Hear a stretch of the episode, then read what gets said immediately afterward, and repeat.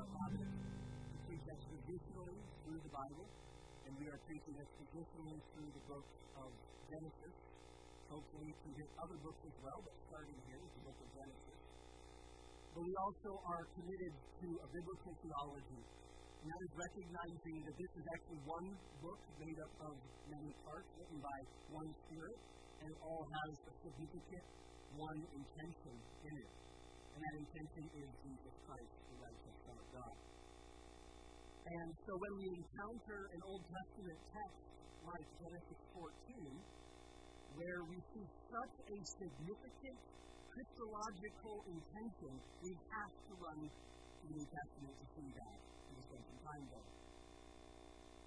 About 3 years ago, almost exactly 3 years ago, I preached 3 sermons on Hebrews chapter 7. About 4 years ago, we began a study in Hebrews, and so my intention today is not to re-preach expositionally everything in Hebrews, nor Hebrews chapter 7. Those 3 sermons, I went back and looked through them, they were rather dense and lengthy, and I'm going to teach Hebrews 7 in 1 sermon today. So I commend you to go back for more detail. This is the Cliff Notes. We're just going to be hitting it very briefly this morning in chapter 7, but we want to understand where this Melchizedek, where this mysterious character, what he has to do with redemption. Let's open this prayer. Father, I pray that you would help us in your word today. There's a lot here. It will be to some, I think, like drinking from a fire hose. And yet, this is glorious stuff. Hebrews is amazing. Your Spirit, when you penned this through the anonymous author, he was needing a great need for us to understand the superiority of Jesus Christ. But we need the patience, we need the heart, we need the mind to hear your word today. So I ask that you would calm the nerves, you would calm the anxieties of things going on around in this week with the holiday coming up, and that we would be able to spend this time focusing on Melchizedek and Jesus. And I pray these things in Jesus' name. Amen. Genesis chapter 14, which we read and looked at last week, we are introduced to this individual named Melchizedek, this king of Proto-Jerusalem. We are introduced to him in the context of Abram returning from a great victory against the mighty king Chedorlaomer and his allies, and the rescue of his nephew Lot. And we, of course, saw last week that he was met by 2 kings, Abram was. He was met by the king of Sodom, and he was met by the king of Salem. And those 2 kings and their cities are really a metaphor, or I should say a multiple meaning, they have an intentionality in the original, but of really heaven and earth, heaven and the world. Sodom representing the earth, the world, the things that will burn and vanish, and Salem representing the peace, the Zion, God's eternal city. And we saw the representation in how Abram expressed by his actions that when you have Salem, you don't need Sodom. And he expresses that. But then we read about this Melchizedek, and there's only 2 verses where he appears, and then he seems to disappear from the Pentateuch story. In fact, he's not mentioned again in the 5 books of the Pentateuch. Genesis doesn't have him. I mean, he's right there next to Abram in Jerusalem, right there north of Hebron, so he just disappears. In fact, we don't recognize his name doesn't come up again until David, the king, writes about him in Psalm 110. And in Psalm 110, when David writes about him, he doesn't really speak at all about Melchizedek in his personage. He doesn't speak at all about Melchizedek and the connection to Abram. He only identifies him as a Christ figure, as a type of Christ. And he speaks of the Messiah who will come after and be a priest forever after the order of Melchizedek. Now, again, silence. There's nothing else in the Old Testament scripture about Melchizedek. In fact, there is very little in the Old Testament about the idea that the Messiah will be a priest. Seems sort of not something brought up and talked about. But it's very clear because of David's words, the Melchizedek is a type. He is a metaphor. He's an allegory, whatever word you want to use. He's pointing toward Christ, toward the Messiah. Most Christological, or we would say messianic prophecies, are expressed and fulfilled in Matthew, Mark, Luke, and John, right? In the Gospels.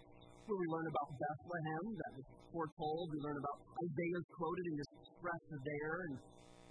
But it's very fascinating that this totally significant prophecy about the Messiah from Psalm 110 is absent in all four Gospels. There's no talk of the fulfillment of Jesus as a priest like Melchizedek. In fact, we have no New Testament text that speaks of the fulfillment of Jesus as a priest like Melchizedek, except for the book of Hebrews. And when the author of Hebrews, whoever he was, decides to write about Melchizedek as the prefigure, the foreshadow of Christ, boy, does he write about him. It has been said, and I think accurately, that the doctrinal portion of Hebrews is centered on Melchizedek as a type of Christ. It really is all about him. And let me just show you this very briefly in the book of Hebrews. So early on in the book, when he's writing about things, he brings up Melchizedek early on. He brings it up in chapter 4, verse 14. Seeing then that we have a great high priest who has passed through the heavens, Jesus the Son of God. Let us hold fast our confession. And then chapter 5, verse 6. Quote Psalm 110, and he also says in another place, you, Messiah, are a priest forever according to the order of Melchizedek. Then chapter 6, verse 19, he says it again. This hope we have is an anchor of the soul, secure and steadfast, and which enters the presence behind the veil, where the forerunner has entered for us, even Jesus, having become high priest forever according to the order of Melchizedek. And then chapter 7 is all about Jesus as high priest according to the order of Melchizedek. And chapter 8, 9, 10 are all offshoots or results of chapter 7. The entire book of Hebrews really kind of centers on and hinges on this Melchizedek character that's only mentioned in Psalm 110 and Genesis 14 and 2 verses. So that's quite a significant doctrinal movement from a vague story in the 14th chapter of the Bible. To place where we're going to look at in chapter 7 within Hebrews correctly, I have to do an overview of Hebrews. Okay, this will be very brief. Trust me. I know that's not very common, but this will be. Hebrews is essentially, the argument of Hebrews, at least the doctrinal portion, Hebrews 1 through 10, before he moves to sort of our response to it in 11 and on. Hebrews opens up with the author saying, Jesus the Christ, the Son of God, is the final word from heaven. We don't need anyone or anything else when you have Jesus. A very bold statement to be making to the Hebrew audience.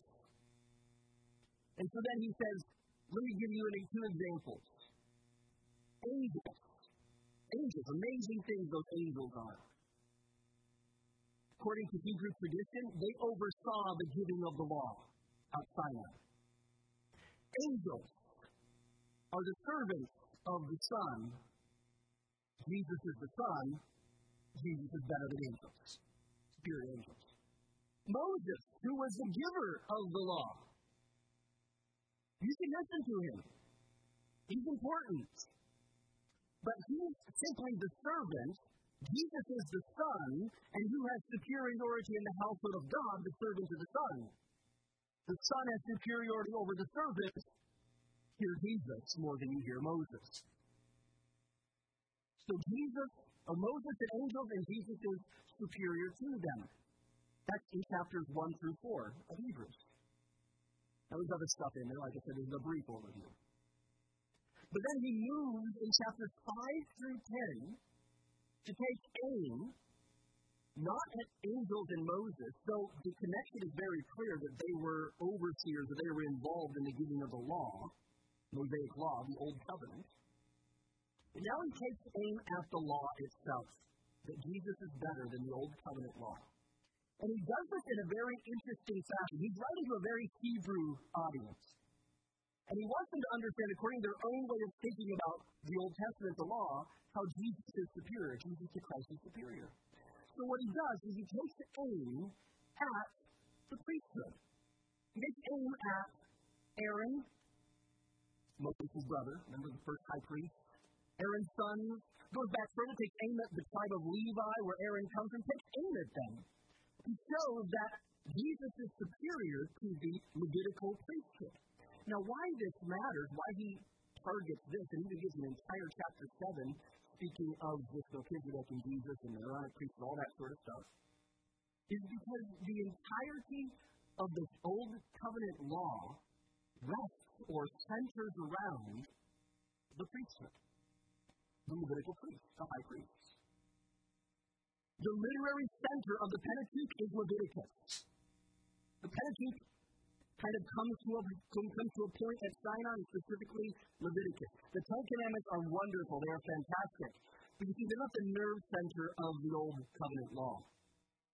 The nerve center, the brain, is the Levitical system and the sacrifices. Why? Ten Commandments are good, but you can't keep them. The more you have the Ten Commandments, the more you read them, the more you recognize how far away you are from God. And so the priests were sort of this placeholder, and the priest's system was this placeholder that said, but here's a mediation for you. Here's a way for you to go near to God, even though you can't keep the law. Go through my priest. Go through the priest who will then minister in a sanctuary with sacrifices of vicarious sacrifices of animals, and blood will be shed. Go that way. So Leviticus and the Levitical system is the nerve center of the Jewish law, of the Mosaic law. So by taking aim at the priest, he takes aim at the entirety of the Mosaic law. In essence, this way: if I prove to you that the Levitical priest, Aaron and all of his kind, are inferior to Jesus, then I prove to you that the entire law is inferior to Jesus. And that's exactly what he does in 8 through 10. Because after taking on 28 verses to prove and show to these Hebrew people, the Hebrew church, that Jesus is superior because he's superior high priest, he then says, and thus, he has a superior covenant. And he has a superior ministry, and a superior sanctuary, and a superior sacrifice, and a superior blood.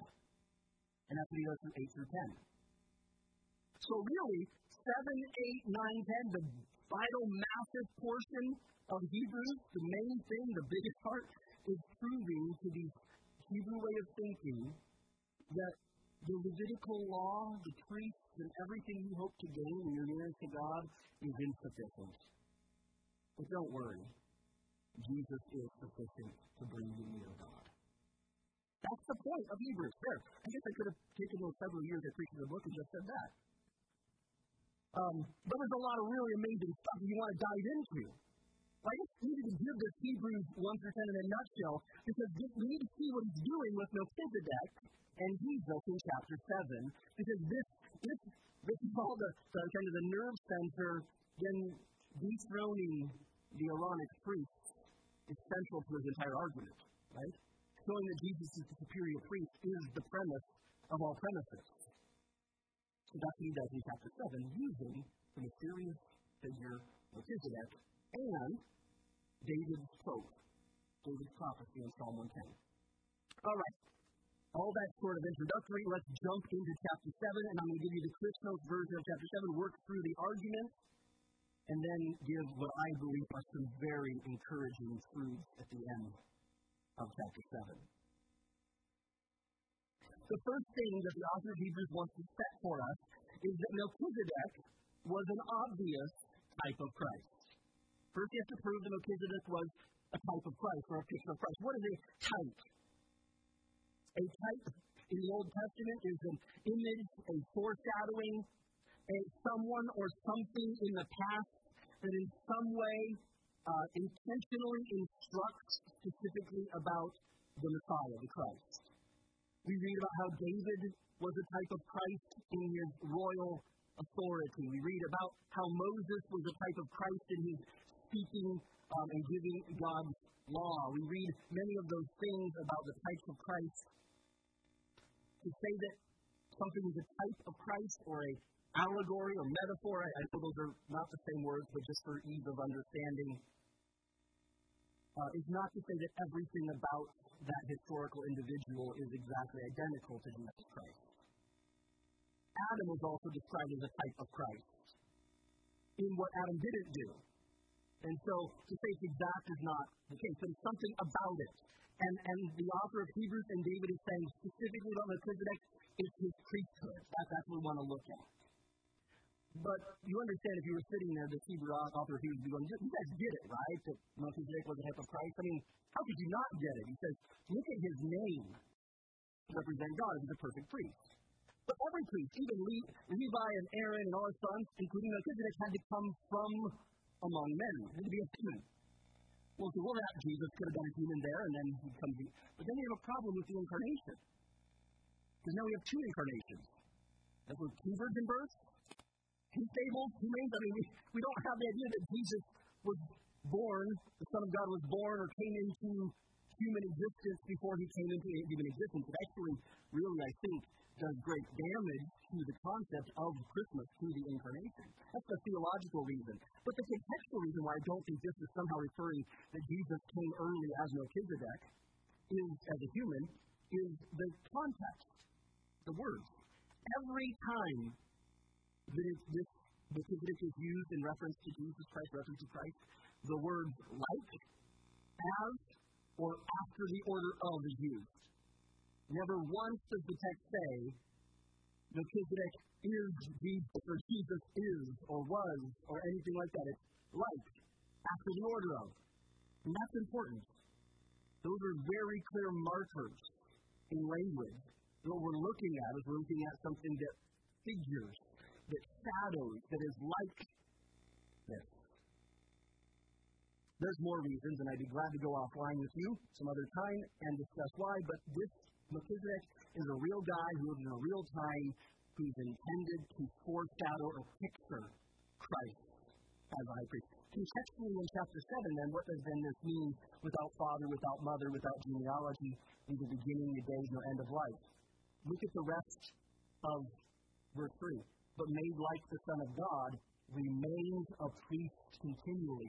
Not without father, without mother, without genealogy, without parents, all that stuff. It's not about his essence and his existence. It's about his priesthood. He's a priest without genealogy. He's a priest without record of his parentage, which is really important to the Hebrew people because that was a big issue as related to Levitical Aaronic priests. They had to trace their genealogies, right? To make sure that their priest was according to the right genealogy. And so the author of Hebrews is contrast and say, this, like Melchizedek, he shows up out of nowhere as a priest. You couldn't have predicted him as a priest. We couldn't predict Melchizedek as a priest of the Most High God, and you can't predict Jesus as a priest of the Most High God, except for the prophecy. But you can't predict it. He didn't have parents that were priests. That's what that is talking about in there. It's not talking about his essence, but talking about his priesthood. Side note, some people that use that to say, well, this is Melchizedek was Jesus. I would say, well, I think the scriptures go to great lengths to tell us about Jesus' genealogy. And didn't he have a father? Heavenly Father? And didn't he have a mother? Like, this is not proving that. It's proving the priesthood is without connection. That's important for the rest of the argument because the whole point is he's not a priest like Levi, not a priest like Aaron, but a priest like Melchizedek. So the first thing is, he's an obvious type of Christ. The second part of the argument is this. And Melchizedek was clearly superior to Abraham. This is in verses 4 through 7. What do we mean he was superior to Abraham? Well, there's two reasons he brings up. First of all, when Abram meets or he meets Abram after the battle, who blesses whom? Melchizedek blesses Abraham. Chapter 7, verse 7 of Hebrews. Now, beyond all contradiction, the lesser is blessed by the better.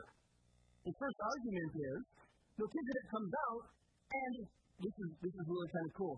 He blesses the patriarch with a patriarchal blessing. That's what that blessing is there. It's not that he'll just praise him or giving him a gift. He did that as well. But it's like, no, he gives the patriarchal blessing to the patriarch. So, he's the patriarch of the patriarchs. He's the first of the first.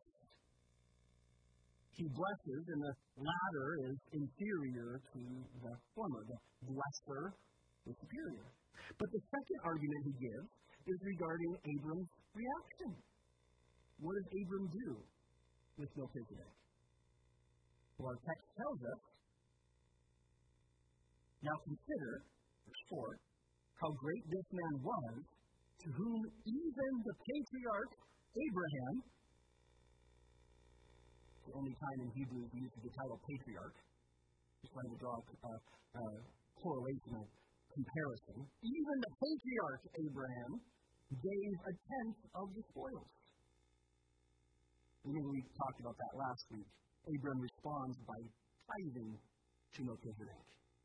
Now, this again is the Hebrew book for Hebrew people. We have to understand the Hebrew argument.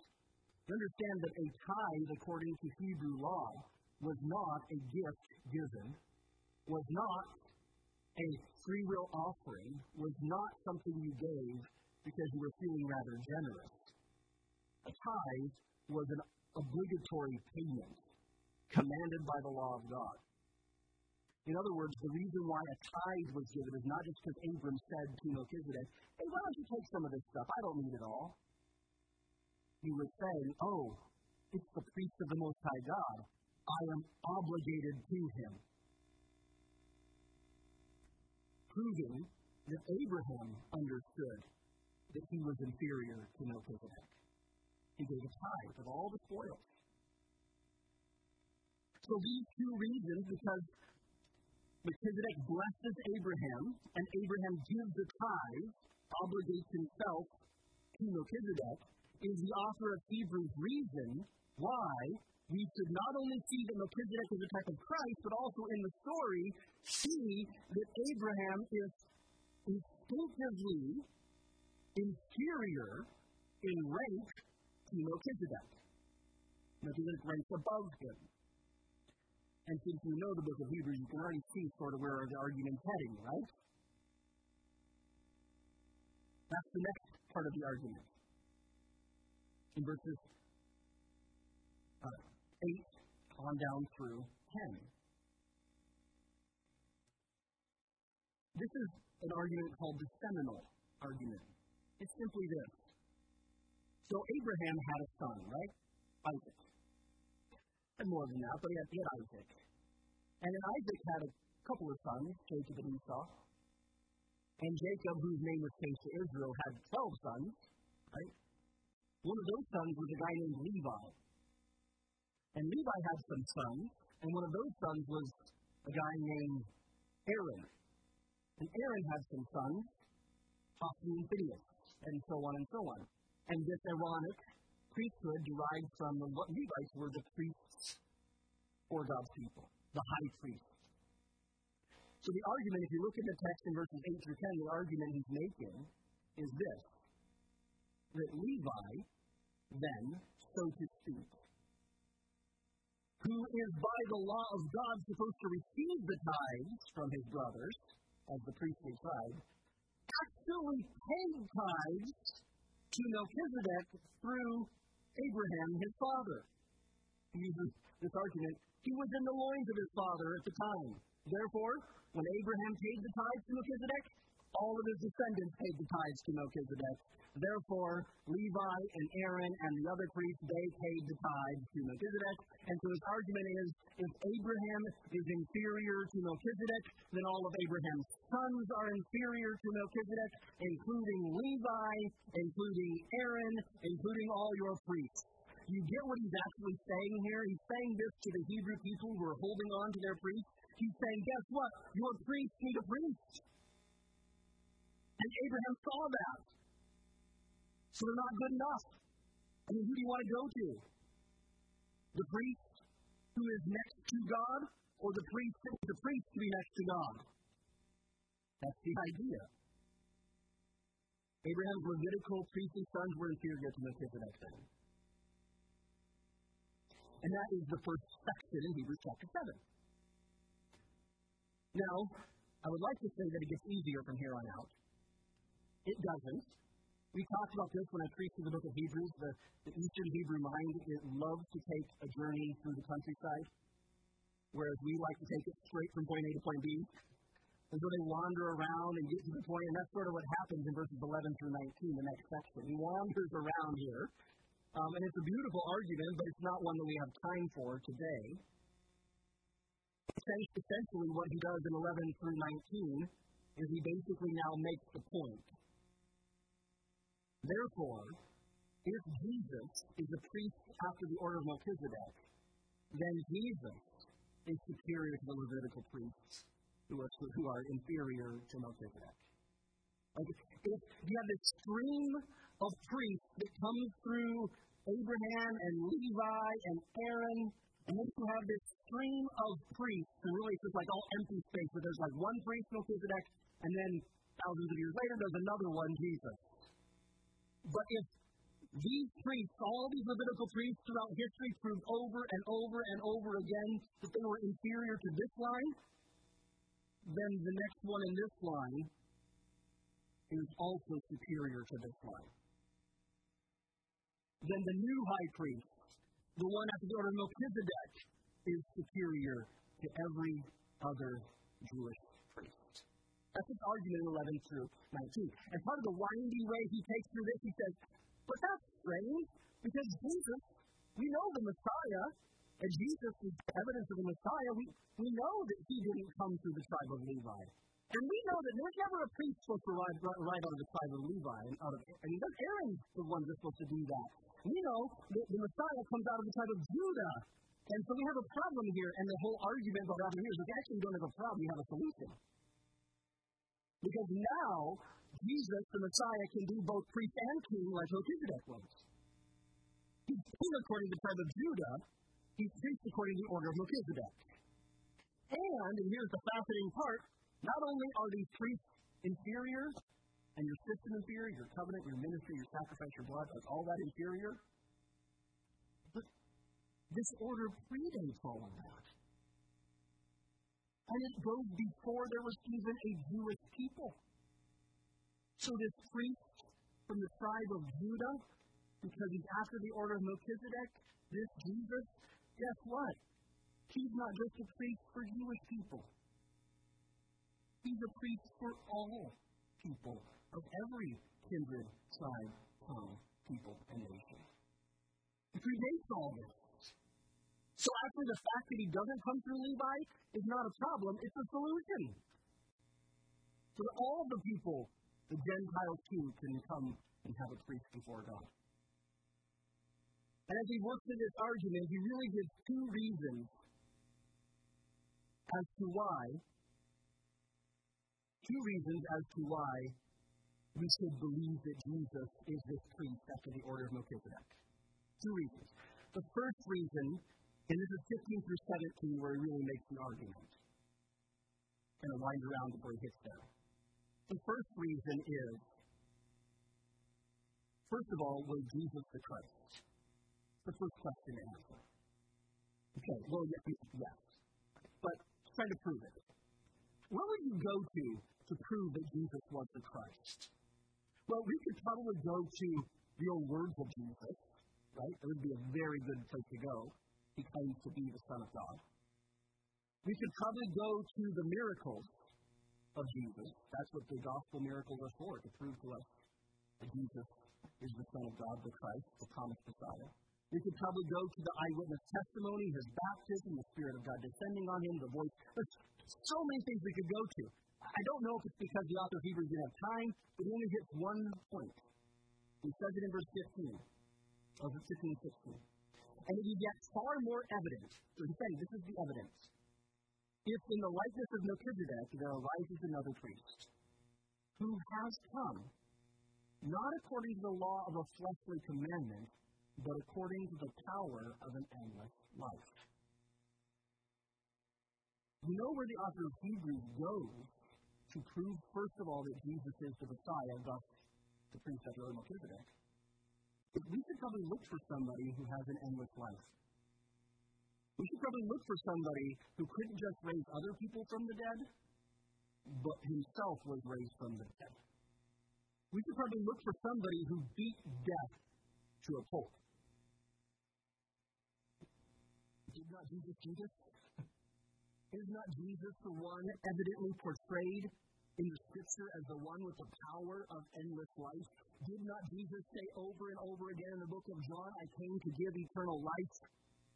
Did he not constantly point to life, eternal life, and then he himself dies, but then he proves that his promises were not empty and void, and he then shows that he has the power of an endless life? That's the first part A of the argument, that's the key argument. And then he quickly, in verse 17, now then quotes Psalm 110. So, where he testifies, you are a priest forever, according to the order of Melchizedek. And it's just a simple argument of this. David, under the inspiration of the Holy Spirit, testified that the Messiah would be a priest after the order of Melchizedek. The one who has the power of endless life is the Messiah. Therefore, and Jesus we know has the power of endless life. Therefore, according to the prophecy of Scripture, according to David, Jesus is the priest, he's the Messiah, he's the priest after the order of Melchizedek. That's his whole argument, and kind of convoluted to get to that main little point. But it's simply this. Yeah, so we do the priest after the order of Melchizedek, guess what? He came, he lived, he died, he rose again, he ascended, you have one.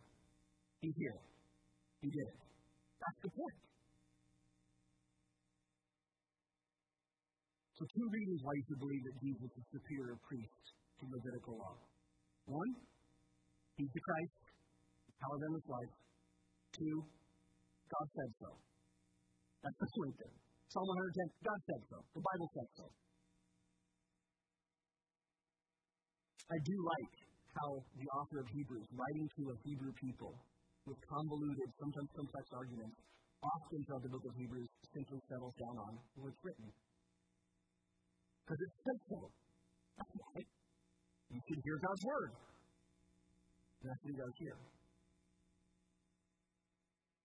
The whole point in verses 18 through 19 in the end of this section is, doesn't that give you a better hope?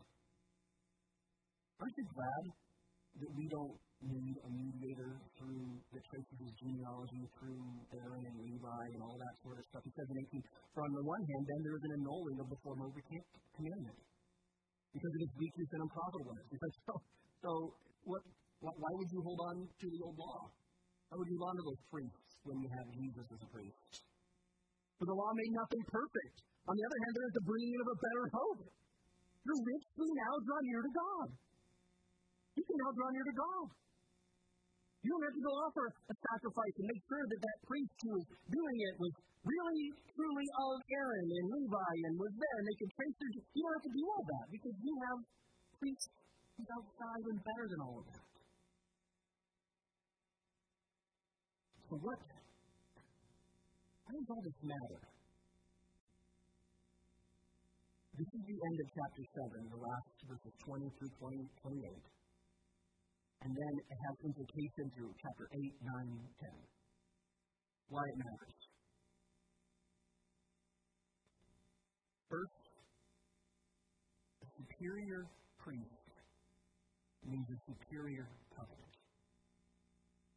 Remember how the law, the Mosaic law, is completely structured on the priesthood of the Levites? Remember, everything is based on that? When we looked at our overview of the Pentateuch several months back, we noticed how the 5 books of the law all point toward Leviticus, and particularly point toward Sinai and what happened on Sinai, the giving of the law. We always focus on the Ten Commandments because we know the bulk is the how to build the temple, make sure you use these right sacrifice, all that stuff's the bulk of the law. Sacrifice. That was the sort of mediation. Lord, forgive them. They brought this blood as a sign that they believed. That's nice. But what about this? What about Jesus as a priest who says, Father, forgive them because I offered my blood as a sign of my faithfulness? Isn't that better? Isn't the faithfulness of Jesus better than your faith? The faithfulness of Jesus can never fade. My faith waxes and wanes. And so the old covenant said this, do these things so that you might live. But the new covenant says, it is done, now live. Better priest, better covenant, a guarantee that you have. That's the first argument that is made. The second argument. An irrevocable high priest means an irrevocable forgiveness. Look at the text. Verse 23. Also, not only a better covenant, but also, there were many priests. Okay, usually you would think, oh, that's a good thing. There were many priests. You think that's a bad thing that there were many priests. Why is that a bad thing? Why were there many priests? Because they were prevented or preceded by death from continuing. They could not continue being a priest because they kept dying. The reason why there were so many priests is they just couldn't do this endless life thing. But Jesus, you see, he continues forever. Oh, he died. But he rose again the third day. He continues forever, and so he has an unchangeable priesthood. This word unchangeable in the Greek there, it's a rare word. It's only used here in the New Testament. Nope, found nowhere else in the New Testament. And you have to go searching a little bit to find out its meaning, its actual meaning, and some of the places you search in classical literature, and what you find is another word could be said that means the same thing. It doesn't mean unchangeable in the sense that it doesn't move or shift, though it doesn't. That's not the point. The word there is also irrevocable. It doesn't get transferred to someone else. See, when Aaron died, the priesthood changed from Aaron to Hophni and Phinehas. And when they died, it changed to their sons. But because Jesus died and lives forever, it never changes hands. You know, there are things that God has given us to do. It's amazing. We talk about it in the creation. God shares his authority and dominion with man to govern this world. Isn't that an amazing thing in Genesis 1? He delegates. His word he delegated to come through faithful prophets. He even delegates the immediate visible shepherding of his people to fallible people. But there are some things that God doesn't delegate to anyone else, that he doesn't share his responsibility with. And Jesus does not delegate mediation for you. He represents you personally. He doesn't send someone for you. He is the one for you. His priesthood is irrevocable, unchanging. And you know what that means? That you have an irrevocable, unchanging forgiveness. You know why it is But the scripture says that our sins and our iniquities you will remember no more. It's because you have a representative who is seated at the right hand of the Majesty on high, who is mediating the blood that was shed 2,000 years ago, day and night for you. That's why your forgiveness will never go away. That's why you can't lose your salvation, because you never got it in the first place by anything you did. It's because of the mediatorial work of Jesus Christ. It's irrevocable. He never got it. Therefore, because it's irrevocable, he is able to save to the uttermost. So that is completely those who come to God through him. Since he always lives to make intercession for them. First, you have a superior priest that means a superior covenant. Better hope, guaranteed. Done, finished. You have an irrevocable high priest, so you have an irrevocable forgiveness. And thirdly, you have a sinless high priest, so you actually have an effective pardon. For such a high priest was sitting for us, who was holy, harmless, or innocent, undefiled, separate from sinners, higher than that. See the argument here? Another problem with these priests. Not only did they keep dying on everybody, but they kept sinning too. That was a problem, right? We could read all the Old Testament stories. We see they got worse and worse. But he makes the argument in this chapter, not just that they got worse particularly, but the very essence of their sacrificial system demonstrated that they were sinful. Because what did they have to do before they could offer a sacrifice for the people? They had to have one for themselves. Even in the famous Day of Atonement, Yom Kippur, the priest had the most important sacrifice. He had to lay his hands on the goat, symbolizing the transfer of his guilt. He had guilt. But 27 says, who Jesus does not need daily as though high priest to offer sacrifices, first for his own sins and then for the people. For this he did once for all when he offered up himself.